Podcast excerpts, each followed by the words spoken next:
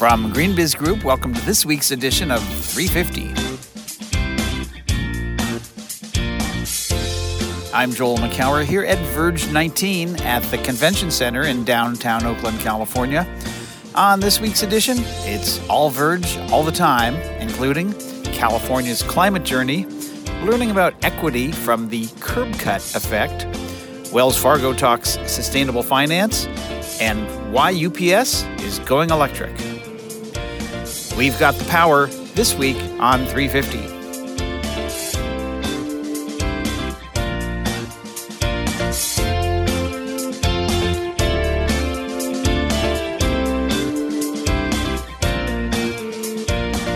It's October twenty-fifth, twenty nineteen. Welcome to this week's edition of Green Biz three fifty. Joining me here outside on a beautiful sunny day at the microgrid at Verge nineteen is my friend and Green Biz editorial director, Heather Clancy. Hello, Heather. Hello, Joel. It's so beautiful outside. I miss it out here. You have to go to back to New Jersey where, I don't know, you've probably been tracking the weather. What's it like there? Yeah, I have no idea. I've actually totally been in the bubble. I've been in the Verge bubble the entire week, so I have no idea, although I will be leaf peeping next week up in New York State. All right, you and your peeps will be leafing or something. Um, how, speaking of the Verge bubble, um, I mean, where do we begin? How, to talk about the week. The the thing, the place I begin is how it's impossible to be everywhere. I just, I, every time I come to this event, I I have to, you know, in choosing where you go, which sessions you go to is so hard. And it's just a really wonderful testament to the, the programming team, uh, Shauna Rappaport, of course, the, the executive director of the conference, and all of the analysts. They put together an amazing program this week. And I, had, I, I can't even tell you how many people came up to me and say, how could you put this session opposite this session? You know, why did you do this? And actually, it made me really start reflecting on how we have some great video that we do, of course, with a live stream, and that's where I spent a lot of my time this week, hosting the sidebar. But I'm really starting to think about how we should be leveraging that uh, technology to, to get some of these other sessions out to the to the virtual audience. Yeah, although we don't want to give away too much for free, but we do make the live stream uh, available of the main stage activities and some uh, special additional interviews that you and, and Sarah Golden did from the sidebar exclusively for the uh, virtual audience, which, by the way, you can go and still watch that uh, after the fact. It's no longer a live stream. It's just a stream. but... Um, Uh, that's uh, still there. You go to green biz dot com and I'm sure you'll find it. Uh, yeah, I mean, I heard that too about, you know, so many things in so little time, only one of me and, and all of that. But it was really robust. And, you know, it's kind of what happens when you have four conferences in one, an energy conference, a transport and mobility conference, a circular economy conference, and a carbon removal conference. And and then on the main stage, which we're going to uh, visit some of those sessions over the course of this episode, uh, we had people who cut across a lot of those, although some of them were specifically uh, uh, great uh, conversations about transport that Katie Fehrenbacher did with Uh, Mary Nichols from the California Resources Board, and uh, Ryan Popple, uh, the C E O of, of Proterra, the electric bus company. But some great, great uh, visionary thinkers. We'll hear a little bit later from uh, Angela Glover Blackwell, uh, who uh, just gave a really extraordinary stand and deliver uh, presentation about equity. We got a welcome this week from the mayor of Oakland, Libby Schaaf, a wonderful, amazing, supportive uh, political leader here in our hometown. Uh, got up and started up saying, "Welcome to Oakland, the most unapologetic sanctuary city in America." So that sort of set the tone for mm-hmm. what she's about. But she's also a lot about what she calls techquity, which is bridging the uh, technology equity gap, and talked a little bit about the clean economy and how that fits into that, which is a lot of the point here of uh, what is the opportunity as uh, we traverse over to a, a clean economy on multiple fronts. Yeah, and I, I, I have to say the Angela Glover discussion was extraordinarily poignant for me, and I it really made me think about things in a different way, as as did Jennifer Granholm, the former governor of Michigan. I just thought she was fantastic. She was so unapologetic. Right? She on stage. And I, I, I think one of the things that I came away with this week, I'm a kind, I kind of tend to be a low key, kind of nice person. And I feel like We have such an opportunity as a as a community that's focused on corporate climate action to be a whole lot louder and a whole lot, you know, unapologetic. I think we, we tend to be so quiet and we don't talk about all these great things. And why shouldn't we? And you know what? We have to fight back. And I'm, I think that I got a lot of that this week. I think was we, we talk a lot about political action and not necessarily political action, but companies needing to be part of the conversation, at least at the at the policy level. And I think, I, for some reason, I think that this week, that really hit some of the people here at this event in a, in a different way. Everyone's kind of like, yeah, yeah, yeah. But this week, it just felt like it clicked for a lot of people. Yeah, it clicked for a lot of people. And, it, I mean, you, how can it not click if you're reading the news? How can it not click if you're seeing the fires, the melting Arctic, the fires in the Amazon, you, the heat waves, the hottest month, uh, uh, September, uh, I think in history, and, and, and on and on. I mean, it, you can, can't hide behind this, you know, quasi-political, you know, mostly political debate. Um, and I don't think anybody's trying to, but the question is, okay, now that we know what we know, and now that we can't really argue about what we know, what are we going to do about it, and how quickly, and what are we going to really push for, uh, you know, do the, our beliefs uh, in the uh, policy arena? And so I think we're getting to a point. I think we've talked about this a little bit on, on past shows. We're sitting on the sidelines, which is what most companies do. I, I, you know, without any statistical evidence, but I would say ninety percent of companies are sitting on the sidelines, not, you know, saying we need climate policy, we need a price on carbon, we need cap and whatever. I mean, I, I'm not. This isn't about a particular policy prescription. It's really about putting a flag and saying, you know, this is important. We need. Uh, this is about our future and our kids' future, and, and in fact, it's it's not even a far off future. And so. Uh, what at what point companies really step up on that and speak up is going to be really interesting to watch.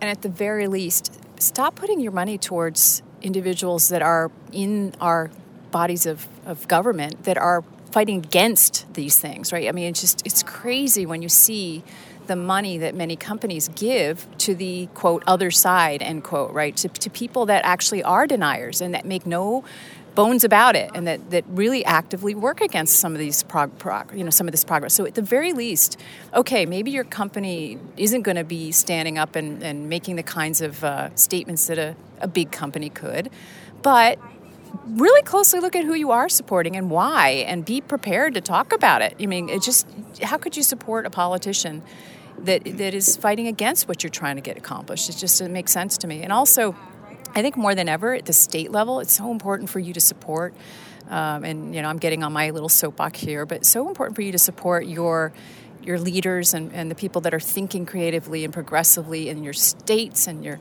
in your cities and your communities and your towns, you know, uh, your counties and whatever, because there's so much. You know, I used to think when when this current administration got into place that everything would be fine because the states were kind of being left to themselves, but I, I mean.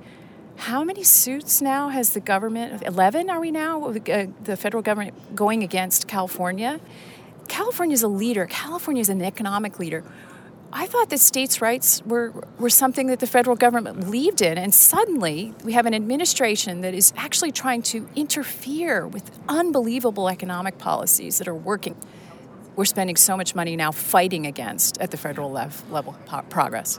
Well, I think we're going to see some progress on that in the coming year. I know we're going to be talking about that, not to, not to plug the next event, but what the hell, at our GreenBiz conference in February in Phoenix, we're going to be talking about the role of C E Os, talking about the role of boards, talking about executive leadership in, in policy and, and getting off the sidelines and getting into the game, if you will.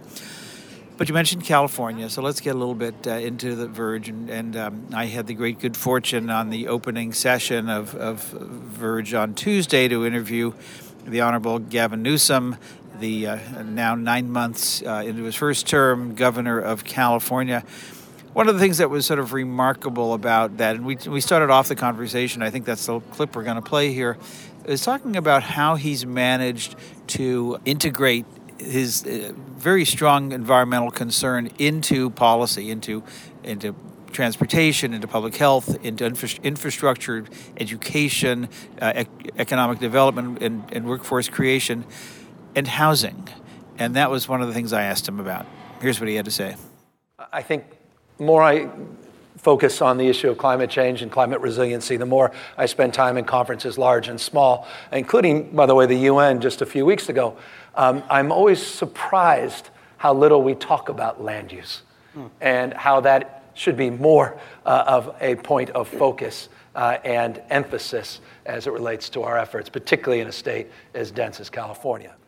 The other thing that really struck me, and Joel, great job on that interview. I, I guess I'm going to poke you and say good things, um, but uh, that that really stood out for me, the land use issue, but but as well the the investments by the state pension funds, right, and the, the teachers and the and all of the different uh, public public sector employees. And so that was a big focus, and we Greenfin is a huge focus for us. That money, the money's got to be in the right place, and so California is also really trying to focus its investments in the right way, and and also that that sends a signal to the private sector. And and here's what uh, Newsom had to say about that. We move markets. I mean, we know policy is an accelerator, uh, but we move markets as it relates to our investment. We have an investment portfolio, P E R S and S T R S, that's north of seven hundred billion dollars. Uh, we, in the sort of lexicon, the, you know, the nomenclature, uh, the old saw that is Wayne Gretzky in sports, you know, you want to skate to where the puck will be.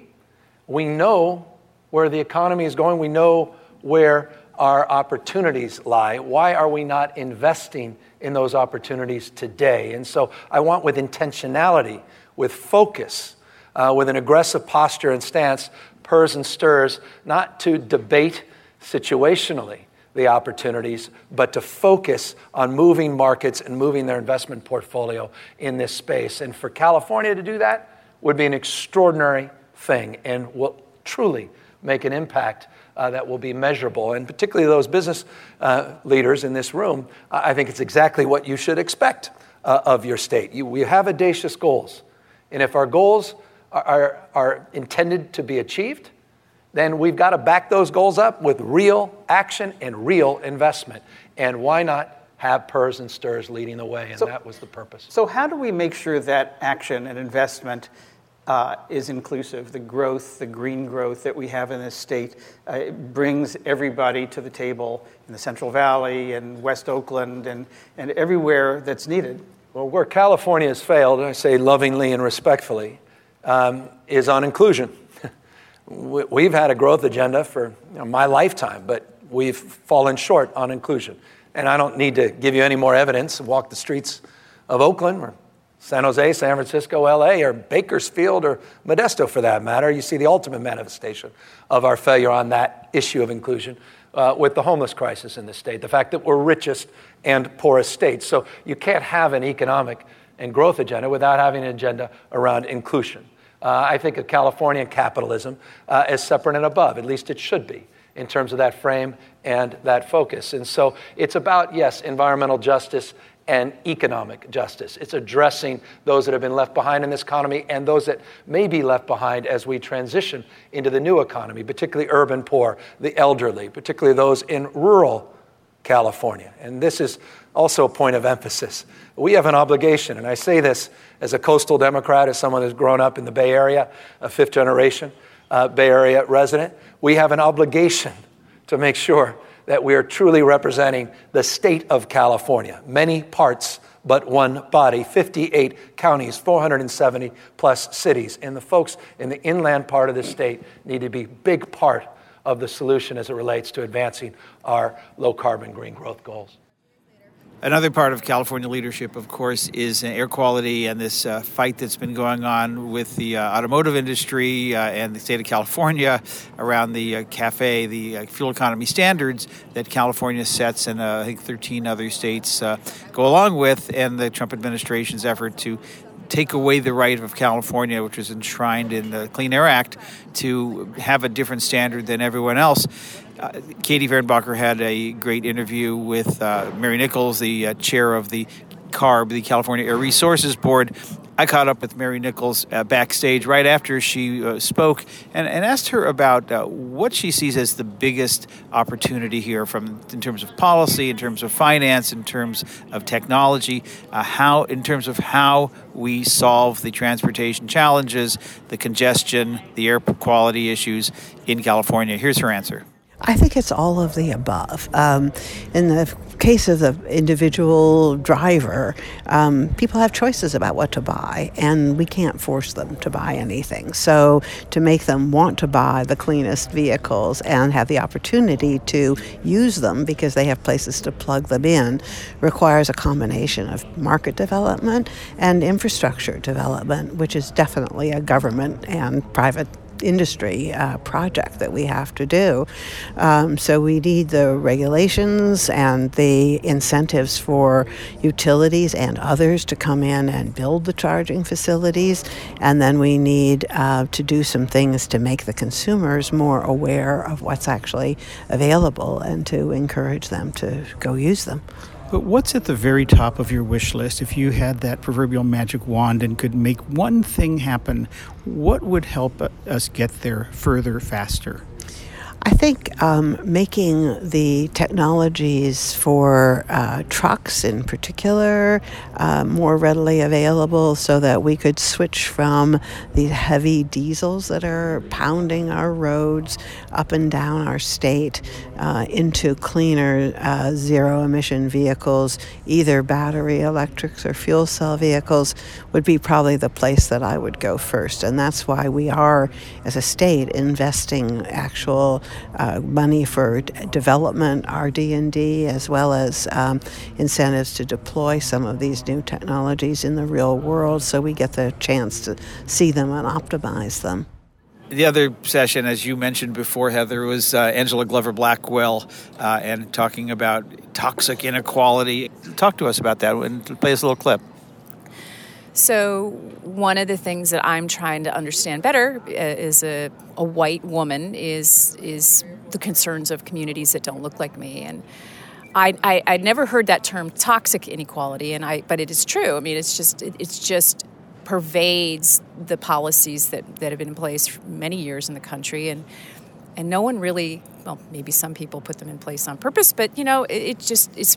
a lot of this unconscious bias thing. So she really was just one of these low-key but incredibly impactful speakers.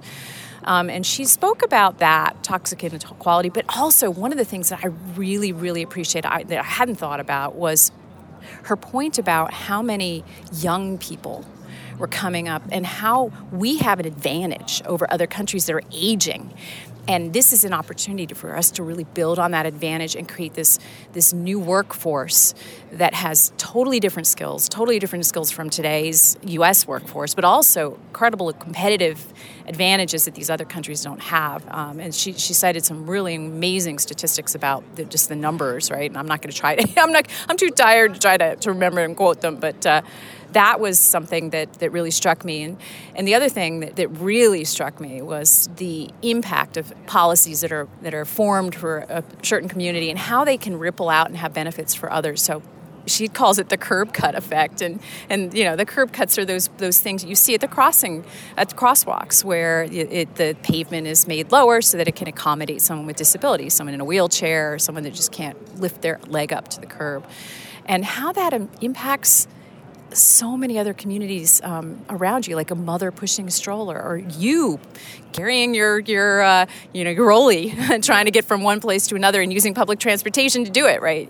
Um, and and just how, when we include individuals that we don't necessarily think about including all the time, how it can benefit everyone. So I just, you know, we're going to play a big chunk of her her talk here, and um, I just thought she was so impactful and so insightful and so persuasive. So here's Angela Glover Blackwell. What we have to do is that we have to have a strategy that makes sure that the people who are going to be the future are ready to make that future the bright one that we all hope will it would be.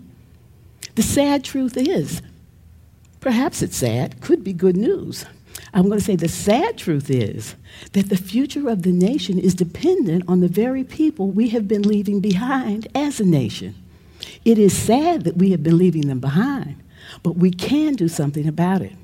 We can make sure that we are building a society that is driven by equity, just and fair inclusion into a society in which all can participate, prosper, and reach their full potential. And we can't do it if we're not willing to look at who's being left behind and how we got this way. I wish that we could just use the words inclusive economy and make it so. But if we don't think about people who are black, why it is that they're concentrated in neighborhoods without good schools, without access to health care, without access to fresh fruits and vegetables. People don't just choose to live in those communities. We have had policies, public and private ones, that have forced people into those communities, and then we have pulled out all the things that make for healthy living. It's not just that people who are Latino want to go to schools that aren't servicing them, want to work two and three jobs and barely make it. We actually have had policies and strategies that have forced people into those circumstances. We need to look at who they are. We need to look at the history.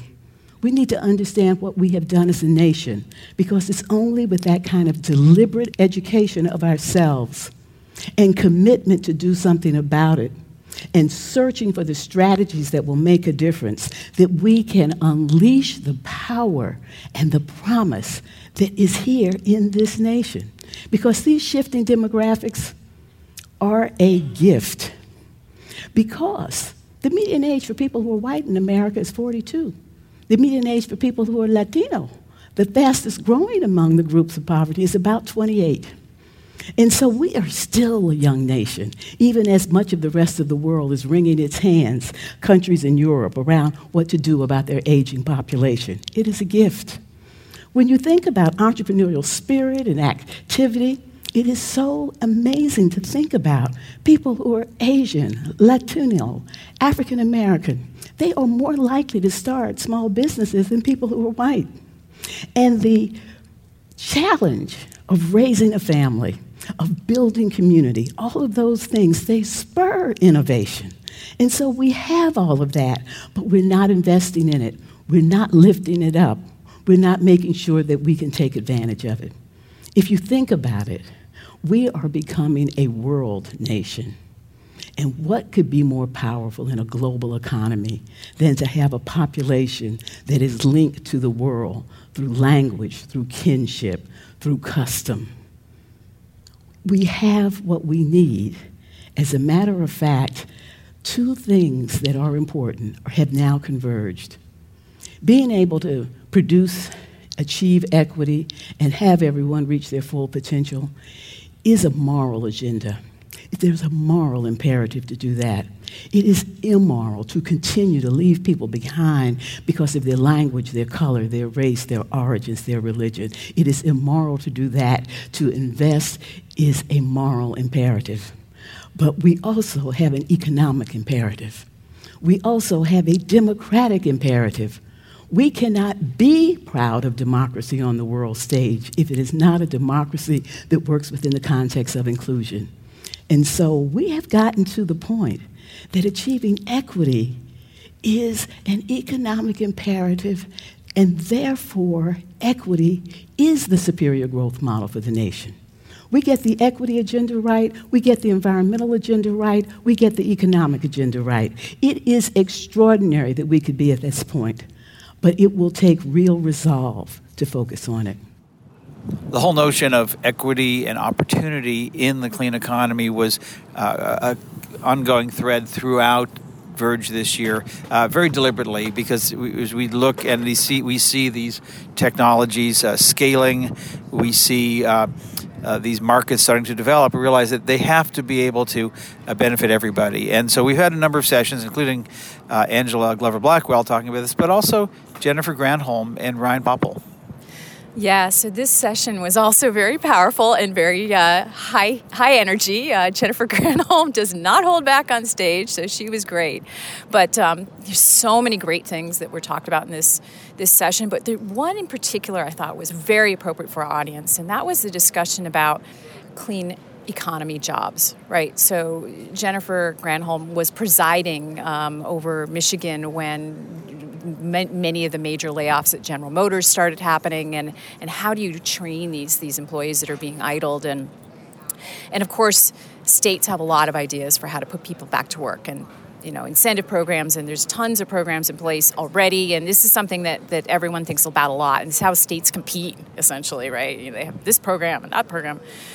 But the the thing that, that she really keyed in on was how t- today's training programs are so ineffective for, for these new these new jobs, and partly because, of course, many of them involve technology, but also because people don't want to learn in the same way that we thought. You know, like we, it's, we're inclined to send people to schools and go to this university and go to this community college, but.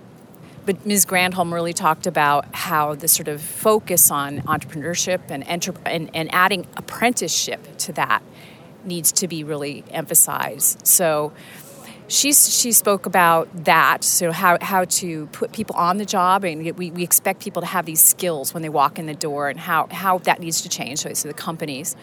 Uh, and then Ryan Popple had some really great things to say about how they're addressing the, the sort of training needs in their communities. Um, I can't remember where they're based. I think they're in uh, Southern California. But um, how they, they look at the sort of Rosie, Rosie the Riveter model, right? And and that's, you know, how, how do you get the right people in your factories? How do you how do you make sure that the the, the community looks, the workforce looks like the community? So both of them had some great thoughts on how we could change training and education to to really support the growth of the clean economy jobs. And as well, they both talked about how businesses could be involved with that. So this is a big chunk of their, their talk. It's, it really focuses on that, and I think you'll find their, their comments to be particularly insightful. You know, there was a study that was done out of Boston, Boston College, a guy named Steve Besson, and he decided that he would study jobs that had new technology introduced to see whether the technology actually got rid of the jobs or whether something else was going on. And what he found, he studied three hundred seventeen professions. And of the three hundred seventeen professions, only one profession was eliminated by technology, by the introduction of additional technology, and that was the elevator operator. All of the other ones saw significant growth with the introduction of new technologies. But the problem is it's not a one-off, right? So you're not going to have perhaps as many people actually on an assembly line at a manufacturing plant for E Vs, but you may have additional jobs created. You will have additional jobs created in the ecosystem. And so if it is true that for every one technology job that is introduced, you create five in the ecosystem, then yes, I think that E Vs will absolutely create additional jobs if the model works. And I think, you know, when you consider also the advent of autonomous vehicles, the combination of E V, A V, is going to create a whole ecosystem that we're not even thinking about of jobs. We just have to make sure that we transition people in the right way. The issue of training people, we don't do training well as a country. We do training terribly. And and we waste billions of dollars in training programs like the Workforce uh, Investment Opportunity Act or the Trade Adjustment Assistance Act, that for training programs that have been proven to be inefficient and unsuccessful. So if we could take the dollars we're spending on subsidizing training that's lousy or subsidizing unemployment and help to subsidize employment on the job training where people are actually learning something that is relevant to the new job that they'll be taking on, and leveraging technology to be able to take people to the next level by through machine learning, et cetera. Those are the kinds of strategies we should be looking at, and that's the really big lesson. You have to be targeted. You have to train people on the job. It is not discon- training is not disconnected from employment anymore. Well, I agree one hundred percent on the training side, and I, I think there are a lot of different layers to it, including what um, benefits or incentives we provide to companies that provide training and training in certain uh, highly skilled areas. I think there's a, a huge conversation to have around our uh, coll- collegiate system and our junior colleges. There are, there are a lot of other countries around the world that have um, very interesting models that um, are much more efficient than the way we provide an education uh, in a post-high school environment. And what we're running into as a as a business is we are we are constrained by uh, workforce skills, workforce development, especially on the customer side. And uh, it's it's pretty fascinating to look at. There are seventy thousand city bus uh, city buses on the road right now. I'd say fifty thousand plus of them are diesel. So you've got you have a whole workforce that's trained around fixing diesel engines that break fairly often. But you've got two problems. Electrification is coming on strong, and it, that's a very different uh, digital drivetrain, like the governor was saying, in terms of it, it's It's physically simple, but it's complex from a software perspective. So you're not listening to how the engine's rumbling to try to determine what's wrong with it. You've got to be able to get into a C A N network and read code. Um, so one problem is you've got a new technology that's coming, whether whether the market likes it or not, because globally this is happening. The second piece, though, is we are retiring out the conventional um, mechanics and maintenance personnel faster than we're replacing them, and it's hard to convince uh, new workers coming into the, the workforce to invest their career in internal combustion. So it, it, it, it's um, we're we're going to end up with a shortage of people who really know how to do physical things, driven by both of those factors. And I, I agree completely that if we can, if we can retrain, it, there will absolutely be a, a phenomenal market for people who can understand and implement the can new I, tech. Can I just say on this retraining, though, it's super important. I mean, a lot of the people that you're talking about are not people who, you know, went and got a four-year college degree, et cetera. They're folks who, who like working with their hands and stuff like that. A lot of those folks are not going to want to go sit at a community college desk next to a nineteen-year-old and ta- be taking trigonometry. They, th- that's not the kind of learning that they feel dignifies them and that, that they could actually earn a living while they're learning, right? So the sort of earn and learn apprenticeship models, giving people the dignity of being able to learn on the job with an eye to a specific um, profession. I mean, even, even though you may need people who know how to code, a lot of those jobs can still be trained with people who don't, who are not software engineers. So, so I'm on the board of a company called Tectonic that takes people who are non-traditional folks, people who never had a, a four-year degree, but who have, maybe have a knack for looking at computers. And you know, they have they have eighty-five percent placement, and they're people of color, they're women, and they're veterans, as software engineers after a boot camp. So I think that the same can be done in the, you know, in the E V space. Many in the business world are of the mindset that employees should show up on day one fully trained and ready to go. And so hence, we've got a lot of vacancies in this space because employers are not partnering on training. And so I think that, and the reason is because it's a lot, it's a risk, right, to invest dollars in if it doesn't work out. How do you de-risk it? Do like other countries do. Have a co-investment with the government and the employer so that you maybe share the costs of training. Maybe the government takes a bigger chunk at the beginning, and then you phase the employer's participation in as maybe you get to the six-month role, and then they both can check one another out. Do I like this employer? Do I like this employee? But at least you will have a shared responsibility for the training. And I think that's what we have to move in the direction of, like the other countries that have done this so well, like Germany, Switzerland, et cetera. And bully to Governor Newsom, who has put on the table a goal of getting, I want to say, a million apprenticeships out the door. Now, what are the policy, um, you know, legs to that table that has to be that has to be, you know, crafted? That's a good question. But I think at least having a goal and an, a recognition that it is a shared responsibility is important. The only thing I'd add is, is that this is also an opportunity to add diversity to the workforce. And I think for a lot of Preach Americans, we, we we sort of stereotypically have have an archetype of, of what that job is and what the demographics are of the person who fills that job. As a company, Proterra, one of the things that, that we've done is we've engaged with organizations like Daughters of Rosie, because if if we are going to build a very broad base of appreciation and pride in our sustainable energy sector, We, it, the workforce needs to look like the population of this country. It, it should not look like a, a uh, black and white film from the nineteen forties on manufacturing, unless it's actually a World War Two film when Rosie was there. But um, it, we've, we've found that that's been a very successful way to break through some of the kind of stereotypical barriers or biases that exist, especially in manufacturing and engineering. Greta Thunberg. I mean, really, talk about somebody who, I mean, would that we could all be so courageous, right? Would that we could all put our entire lives on the line for a cause that we believe in like this. Uh, I'll just, Nancy Pelosi has this, um, talks about having visited a bishop in South Africa, and on the wall of the bishop's office was this prayer. And the prayer goes, "When at last I stand before the face of God, God will say to me, show me your wounds And if I have no wounds, God will ask, was there nothing worth fighting for? Greta Thunberg, at sixteen, has more wounds than probably all of us here.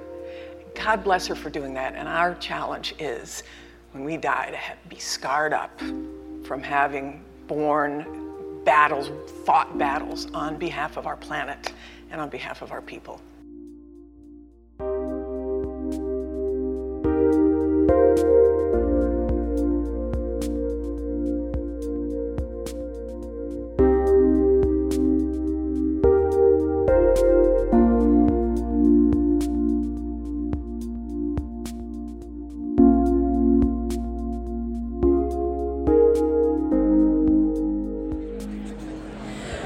One of the people that I had the good pleasure of speaking to at Verge this week was Peter Harris, the International Sustainability Director for U P S.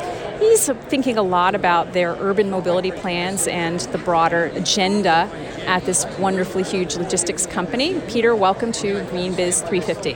Thank you, Heather. So one of the things that is pretty clear is that electrification is really central to, to improving urban mobility and to getting to the next place in the transportation infrastructure. What does this mean for U P S? I mean, what is what is your overall vision on electrification? So electrification is uh, a, a very important shift for us. Firstly, because it offers the genuine prospect of zero emission transportation, takes away the tailpipe emissions altogether. By definition, there is no tailpipe. Uh, and it also offers, in conjunction with renewable electricity supply, a dramatic, arguably total elimination of greenhouse gas emissions as well. So that's one reason why it's important. I think the other reason why it's really important for us is because it's a natural partner for the other big shift that's taking place within the automotive sector, which is around connectivity. And this is the shift that will bring to us Uh, the ability of things to talk to other things, so the Internet of Things, the physical Internet, ultimately autonomous technologies. And those two shifts really work together in consort, they support each other. So electrification is uh, yeah, one of the biggest shifts that we are undertaking, arguably the biggest shift in our journey towards being fully sustainable. What makes it challenging? Wow, so I guess, first of all, there's the, the obvious part of the problem, which is around vehicles. Yeah, so vehicle supply is a challenge. Uh, at the moment, the market, for various reasons, does not offer the kind of electric vehicles that we would need within our operation. So we've been tackling that through, for example, building our own conversions from diesel. So we take midlife diesel vehicles and we convert them to electric uh, propulsion using a, a series of partners. Um, and we're we're building on that to develop a partnership with a new supplier now, through with whom we're we're building a ground-up design, a brand new design of electric vehicle. But that's only one piece of the pie. What what you discover when you start down this road is that uh, it, even once you've cracked the vehicle-related problems, there's another equally big, equally interesting, and equally challenging difficulty, which is around power supply. We found, for example, in our uh, central London facility, that as soon as we exceeded ten electric vehicles simultaneously plugged in, the eleventh one could not be recharged at the same time as the first ten. Uh, so it's all about uh, power capacity pinch points uh, w- within the local grid network. Uh, and the conventional way to solve the problem is to go to the local network operator and to buy what's called an upgrade. That's all about bigger cables, new substations, all that type of thing. You can do that, and we did one of those things in central London in twenty thirteen. It was a painful process, very expensive, inflexible, very cumbersome. Uh, it's possible, but it's just not very uh, business friendly. So having done that in twenty thirteen and raised our power supply capacity from the ten vehicles that we could plug in up to sixty-five, roll forward a few years, and a couple of years ago we were getting close to that new limit, that new sixty-five vehicle limit, and we wanted a better solution to the problem. We didn't want to do another upgrade because we knew how, uh, how, how ugly it had been first time round. So we formed a consortium between ourselves, the local network operator, the D N O, uh, and uh, an organisation called uh, Cross River Partnership, who brought to the consortium the London boroughs. We applied for some government support. We got support from Innovate U K, which is the U K's innovation agency.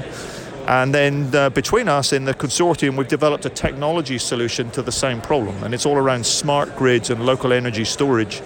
The effect of it has been that now we, we without any further upgrades at all of the conventional type, we're able to uh, electrify our entire central London fleet. So that's taken our power supply capacity from sixty-five all the way up to one hundred seventy vehicles. In fact, it took us slightly beyond that without any further conventional upgrades using a technology solution. So why is this important? It's important because this is all part of our journey to bring down the cost of electrifying our fleet and getting it to the point where it's comparable with or even uh, better than the cost of putting a diesel fleet on the road. And when we get to that stage, which we're moving rapidly towards, and I think we'll be there in a few years' time, when we get to that stage, then the the uh, the, the, the challenge shifts away from being purely uh, what can we do to be um, appropriate for the environment towards what is the best commercial decision. And that's an entirely new ballgame. You know, you just described what sounds like a pretty complex information technology solution. So I'm wondering what kind of investments you've had to make in your systems, in software, maybe things like artificial intelligence. You mentioned Internet of Things a moment ago. You know, how did that, how did you get the buy-in internally and operationally to get that moving ahead? So the, the, the software side of the the particular project we were discussing there was indeed complex, but it came as part of a package that we developed with the consortium. The, the, the, the bigger software challenges, probably to your point, uh, occur around the whole connectivity debate, around the Internet of Things, the physical Internet. Um, and, and it's all about big data. It's all about the ability of supercomputers to, to manage vast arrays of information in ways that have only just become possible in the past few years. Probably the best example of that in our operation right now is a, an application called Orion. It's actually uh, in use right now in, in our U S operation on the ground. We don't have it at international yet. We're trialing it. Um, and what Orion does is it, uh, it, it, it looks at all of the different possible ways in which a driver's daily route could be conducted. And let's say a driver does one hundred stops in a day, then actually there are one hundred factorial ways of conducting that route. That means one hundred times ninety-nine times ninety-eight times ninety-seven all the way through to times one. If you work that out, you come to a number which you can actually put, you can fit it onto your uh, your laptop screen, but it's got a lot of zeros and is actually bigger than there are a number of seconds in the age of the Earth. Yeah, we're talking about a massive, complex problem, but we developed an algorithm in-house to, to tackle that challenge, and Orion has then subsequently been deployed in the U S, and it's had the effect of eliminating, on average, seven miles per driver day from our U S uh, operation. That's a huge amount compared to what was already a good manual route planning system. It's taken one hundred thousand metric tons of carbon per year out of our U S operation. So that's a great example of how big data technologies are, are really starting to become feasible now in, in everyday life. And we will see this now being extended into uh, new areas of connectivity of the type that, that we've discussed that will completely transform the way in which logistics is uh, is performed. How are you sharing information from one place to another and from one partner to another? I mean, imagine, you mentioned quite a few collaborators on the London project. How do other cities and, and, and other locations of U P S learn from what's going on? And what could other partners learn from this? Yeah, now that's that's a great point. And, and we, we firmly believe in the the, the, the the old adage that says a rising tide lifts all ships. So we, we have... The, the uh, in our operation, about one hundred twenty thousand global ground fleet size. About ten thousand of those now, a little over ten thousand, are on some form of alternative fuel. That's what we call our rolling laboratory, and we, and we see that as, as the name implies, a laboratory, an experiment, something which, with which we can learn, and we pass on those learnings. Primarily the way in which we do that is through myself and my colleagues going to conferences like this uh, and, uh, and others and actually getting up on platforms and, and explaining what we've learned and mistakes that we've made uh, and passing on, to the extent that we're able, uh, ad- advice from what we've learned to help others avoid making the uh, the same mistakes. So we can all, as a, then as a society, just move forward faster. I think that's what this is all about. We, we benefit from that learning being shared because then uh, the, the industry moves faster and we gain from that, that acceleration within the industry. So it is all about sharing of learnings and, and mutual benefit that comes from that. That helps to ramp up the speed at which technology can be deployed, that brings down the cost, that makes it better for everybody, and that means that society moves, moves more quickly towards being sustainable. one last question for you. What will success look like for you? I mean, what, what, how are you going to define and measure whether this is a successful strategy? Success for me is when the, the types of technologies and innovations that we've been discussing are mainstream, when they're scaled uh, and they're part of what I would call business as usual. So we're still at the stage right now where we're beyond pilots, but we're not at the stage where uh, these things are running under their own steam. Yeah, once once we've got to the point where these things are uh, commercially rational on a day-to-day basis, they're just part of our normal operation, they're part of the way in which we just do things, normal business, then that's where I'll be uh, satisfied. So we're a little way off that, but we're moving rapidly in that direction.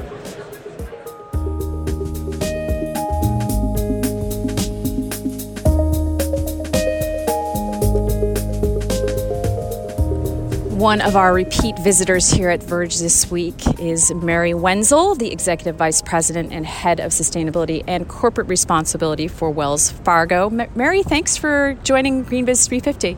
Thanks, Heather. It's great to be here. It's a really wonderful event, a great chance to meet peers and partners and collaborators Um, that are in the sustainability space. So happy to be here. So thank you for uh, bringing some of your uh, your innovators that are in the the, uh, the incubator program that you have at Wells Fargo. You have a lot of responsibilities. I was reading your bio before uh, we got ready for this interview, and um, one of the things though I wanted to key in on for this this talk was your interest in sustainable finance. So you've really helped the bank shape its policy there. Uh, the latest investment and commitment that you've made uh, to sustainable finance is two hundred billion dollars in April twenty eighteen. That builds on lots of other billions before that. Lots of different focuses for that money too: clean technologies, clean energy, green bonds, alternative transportation, sustainable agriculture. So I would love for you to give us a progress report on, on that initiative. And, you know, I'm just also curious, when you look at that two hundred billion dollars, is there a timeline for when it should be spent? Yes, thank you. So the two hundred billion dollars commitment that we announced runs through twenty thirty. So it's a it was a ten plus year commitment. But what led us to make that commitment was really an understanding that sustainability is an imperative that we all have to support, and sustainability was an opportunity that's going to really create um, opportunity for us and for our customers. And so we wanted to be engaged in a conversation supporting our customers as technology either disrupts or enhances their businesses. And so it's really a great opportunity for us to engage with clients who are seeing all the same trends and um, demands for a focus on sustainability that we're seeing as a company. And so we are a leading ag bank, so thinking about agricultural technology and how we understand the the issues that are going to disrupt the agricultural industry, that are going to transform the agriculture industry, that are really going to provide opportunity for um, different companies to accelerate their businesses based on sustainability. So it's been a fun um, way to deep, more deeply engage our clients, a fun way to collaborate with other um, companies, a great chance to get to know and support entrepreneurs who are focused in these areas. So our Innovation Incubator is a thirty million dollars partnership with the National Renewable Energy Lab and the Danforth Plant Science Center. And so far we've supported thirty entrepreneurs in the built environment and sustainable agricultural space. Really inspiring entrepreneurs who are solving pressing issues in those respective areas. Fun to work with them.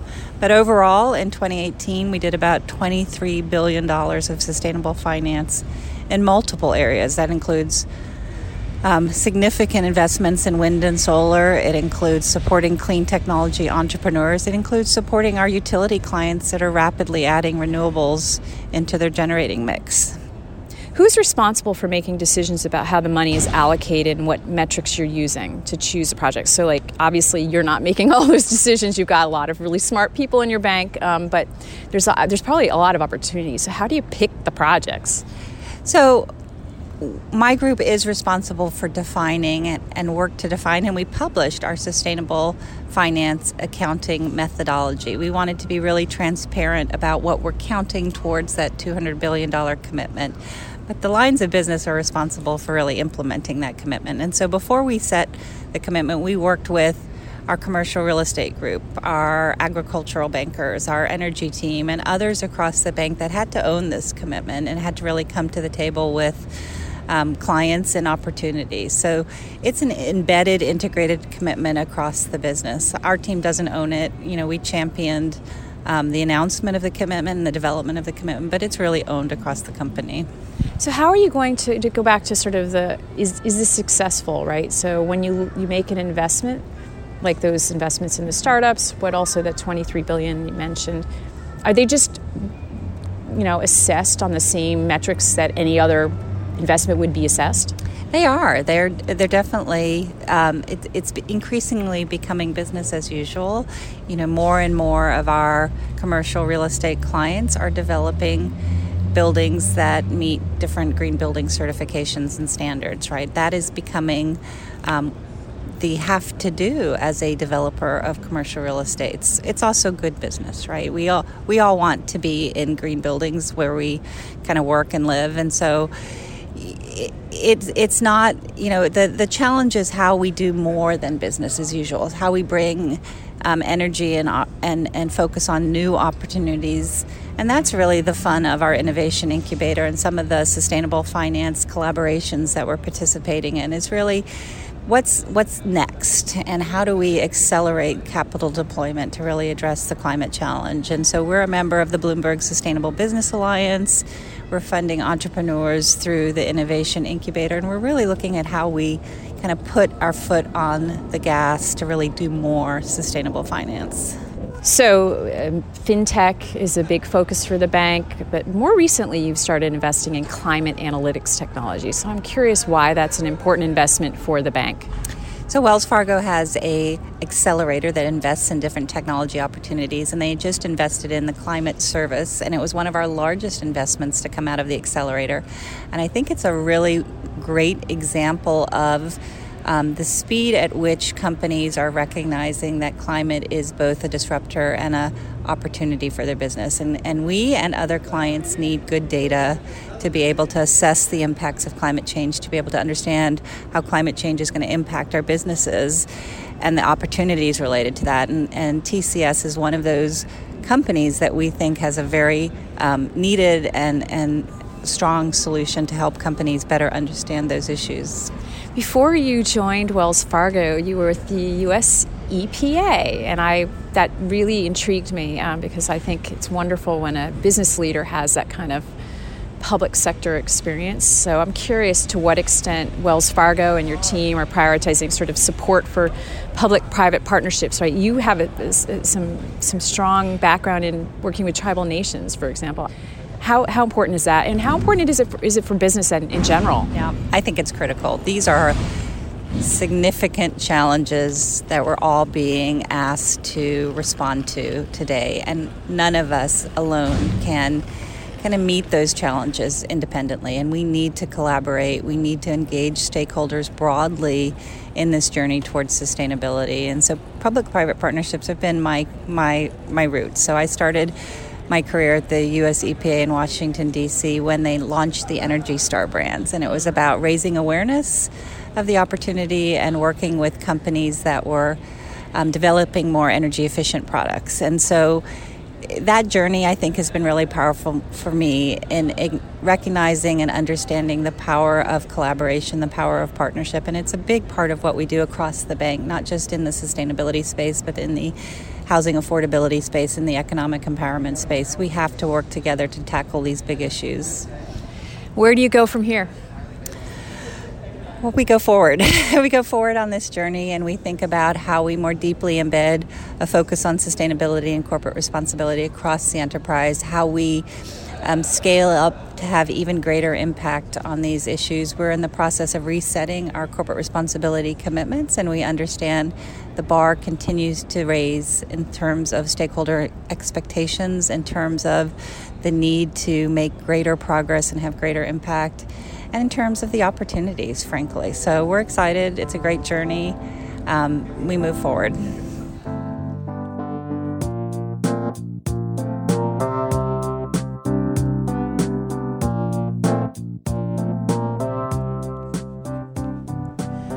One topic that was part of several sessions at Verge this week was the blockchain and how blockchain technology can affect a lot of different use cases related to sustainability, including transportation and, of course, energy and, and the, the energy infrastructure that we all are facing and dealing with and using today that we are so dependent upon.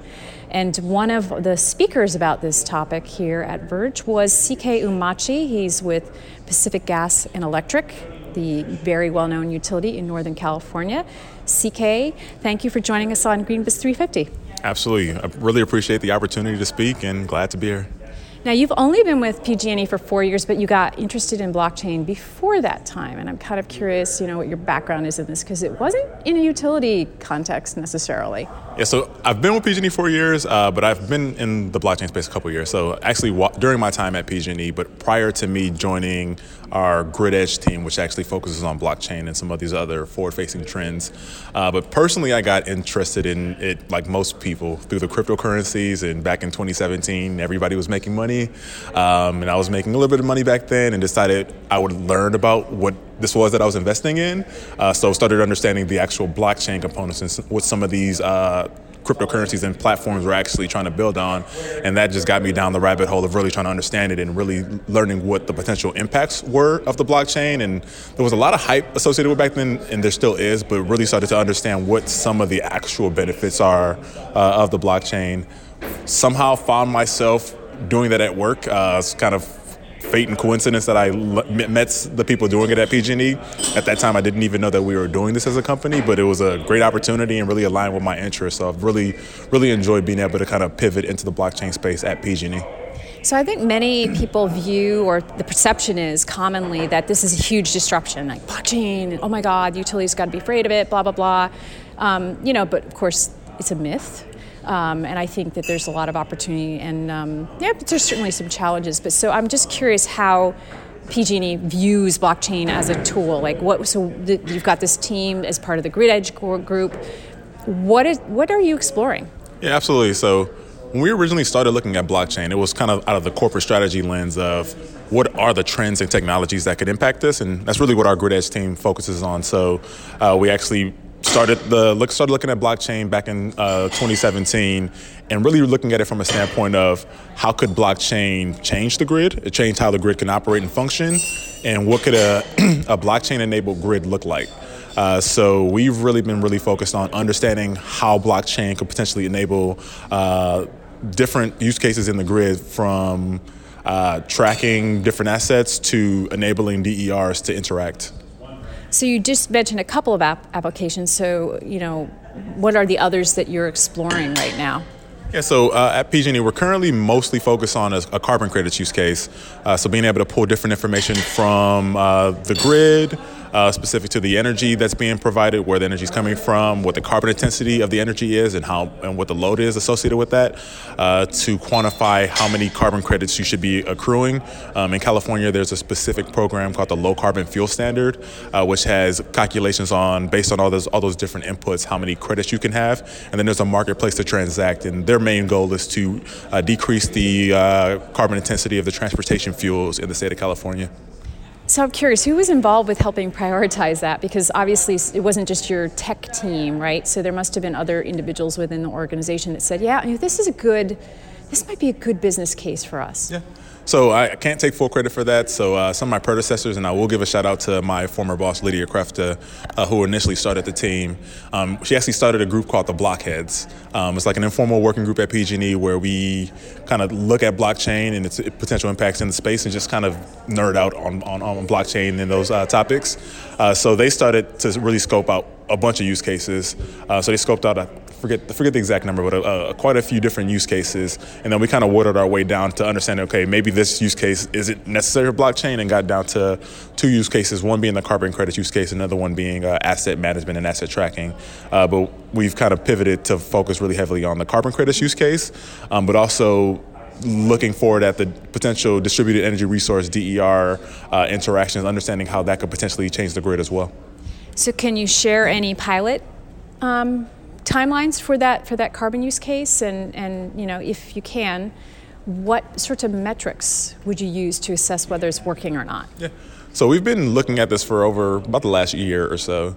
Um, so for us, we've been able to really start to build out some uh, proof of concepts with that, and we've been working with some technology uh, vendors uh, to build this out. So we're at a point where hopefully by early next year we'll be able to use this internal um, to quantify and hopefully submit our, our, our carbon credits.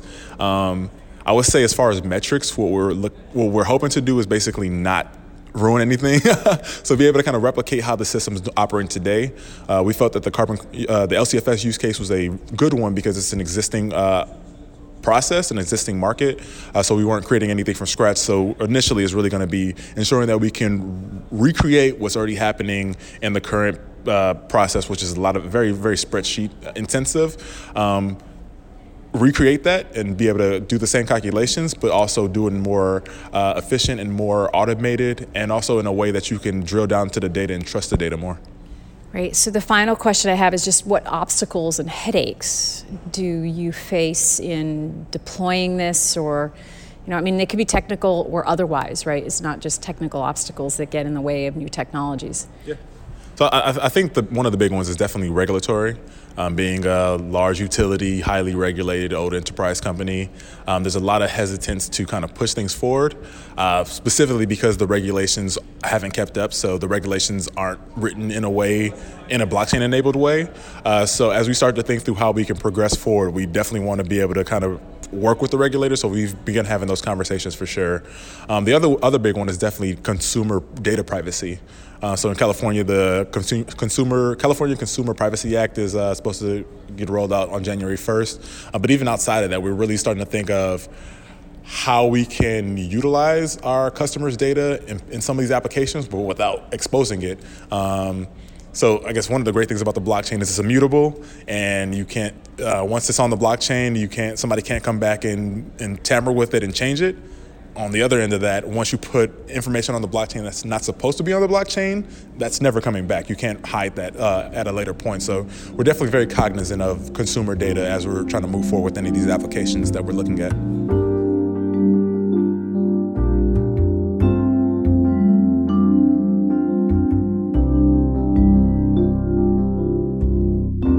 That's our three fifty podcast for this week here at Verge nineteen.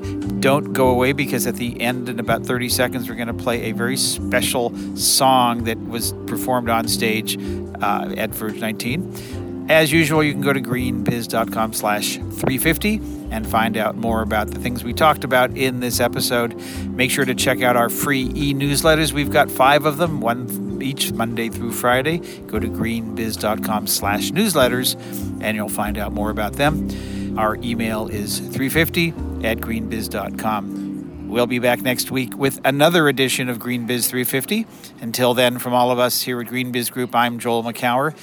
And before we let you go, listen to The Sea Stars, an a cappella group of young professional women, including Shauna Rappaport, our very own vice president and executive director of Verge. That's opened the show. It actually sung Gov- Governor Newsom and I onto the stage. Here are The Sea Stars. See you next time. You ready? Seems like everybody loves blue skies, so why leave pollution unpriced? If we don't act now, our kids pay the bill. Planet's getting hot, gotta chill. Come on, everybody, get serious. As the crisis gets more dangerous, the earth will survive, but for us to be fine, we don't have a whole lot of time. Ain't about moves to the left, uh-uh. Ain't about moves to the right. Can you feel it? Boom. We gotta set a carbon price. It's all about the money, money, money. It's how we move our money, money, money. We gotta get the world back on track. Carbon needs a price tag. It's all about the uh, cha-ching, cha-ching, yeah, it's time to what? The thing, the thing, gotta get the world back on track. Carbon needs a price tag. Bum, now let bum, me take you back in time, when Paris made the world unite. And we all decided together to right a temperature and ocean rise. Bum bum bum bum bum emitting traffic gas. Bum bum bum right now, bum bum. Fine, ain't about moves to the left, uh-uh. Ain't about moves to the right. Can you feel it? Ooh, we gotta set a carbon price. It's all about the money, money, money. It's how we move our money, money, money. We gotta get the world back on track. Carbon needs a price tag. It's all about the uh. cha-ching, cha-ching, yeah, it's time to what? The thing, the thing, gotta get the world back on track. Carbon needs a price tag. How about the price tag? It's future past. For you and your kids, we carve it back down. And you can keep the gas, we'll build a solar farm. Cause what you get is cleaner air and lots of jobs. If Cali was a country, be the leader of the pack. Our economy is booming with the statewide carbon tax. It's like this, man, you can't take away what we got. Our CAFE standard's stronger than a partisan attack. So we ain't gonna wait for your permission. I will elect the leaders who will regulate emissions. Gavin. We gon' keep electrifying our fleet. Turn down atmospheric heat. Everybody say all about the money, money, money. It's how we move our money, money, money. We gotta get the world back on track. Carbon needs a price tag. It's all about the uh, cha-ching, cha-ching, yes, I'm the what? The thing.